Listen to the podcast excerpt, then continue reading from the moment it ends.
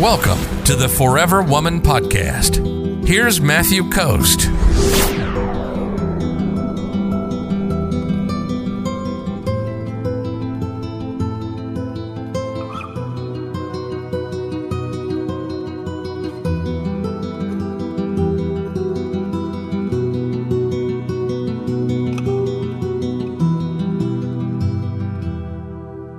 Shannon says, I'm doing my ninja look here. Shannon says, We are not a couple, but he messaged me every day throughout the day. Now he messages me in the morning from my message from the night before. I have to initiate the message. He replies fast. I feel like he's playing games or testing me. He wants to hang out for walks, dance, and have fun, calls me babe or honey. I'm confused what to do. I hope he can't see this. We are friends on Facebook. Oh, well, if you're if you're doing this on my page, you can probably see it. But here's what you want to do, Shannon. Here's what you want to do. number two, this is not anything here, right? He wants to hang out. He wants to go for walks, dance, and have fun right? He's he's setting a frame. He's setting a precedent for how your relationship is going to look. And so you need to be doing a few different things here, right? One is you need to be talking to him about what he wants and who he is and what kind of a relationship he's looking for and asking him questions about you know previous like how things ended in previous relationships right? See, because you want to you want to find that information out. If you ask a guy about what he's looking for and he starts running out of the room, right, or he avoids the question or anything like that, then you know that he's not looking for anything serious because if he was, he would answer the question. If he's if he answers the question and he's telling you that he's not looking for something serious, then you know that he's not looking for something serious. If he tells you that he's looking for a real relationship or a real commitment or he's not sure, anything like that, any of those things mean that you can still continue to see him. And over time, if he starts to become definite about you, then that's a good sign. However, what you want to be doing here, Shannon, is you also want to be dating other people like what I was talking about before with the abundance dating thing.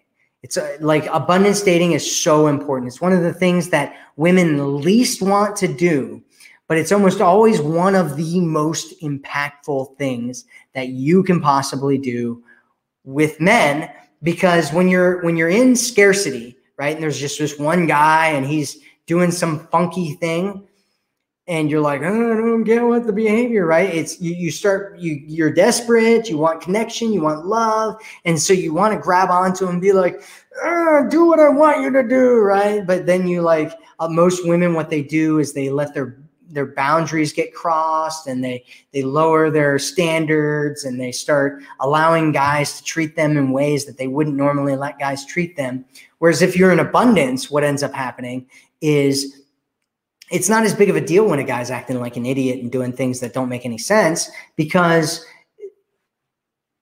you're you're not it's not just this guy right? You've got a whole bunch of other things. It's abundance. You have an abundance of men in your life that you can choose from.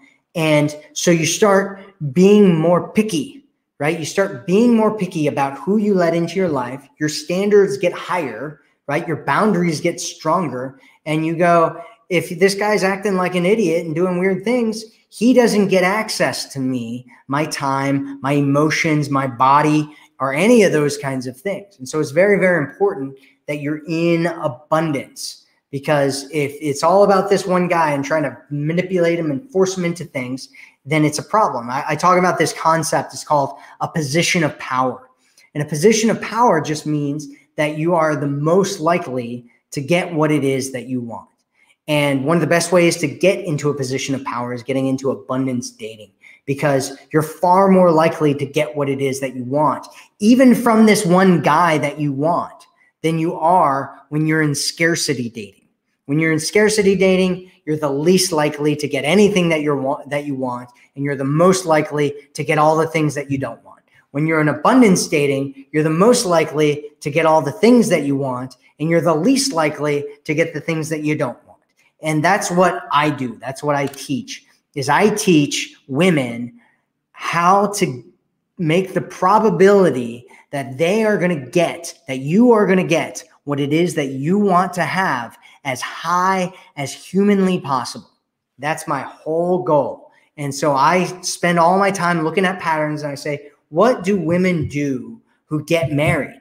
What do women do who go from being single and frustrated to getting into a great relationship? What do women do who have broken up with an ex and got back together and are now in a happy relationship that leads to marriage or commitment? What do I what do these women do? And I look at those patterns and I take those patterns and I find them more and more and the more that I work with more women, the more patterns I find and the more I can kind of sort it all out, which is why my my if you were with some of the women that are here with us right now, I guarantee there's women that are here with us right now that have been watching my stuff for 7 plus years. I guarantee it. And some of those women know that back then my stuff was good, but now my stuff is way better and it, it keeps getting better and better and better and better because I keep growing, I keep learning, and I keep researching what's working and what's not. And so you want to put yourself into the best possible position you can. If you're ready to attract a man who loves you, sees you, and cherishes you, visit theforeverwomanformula.com right now.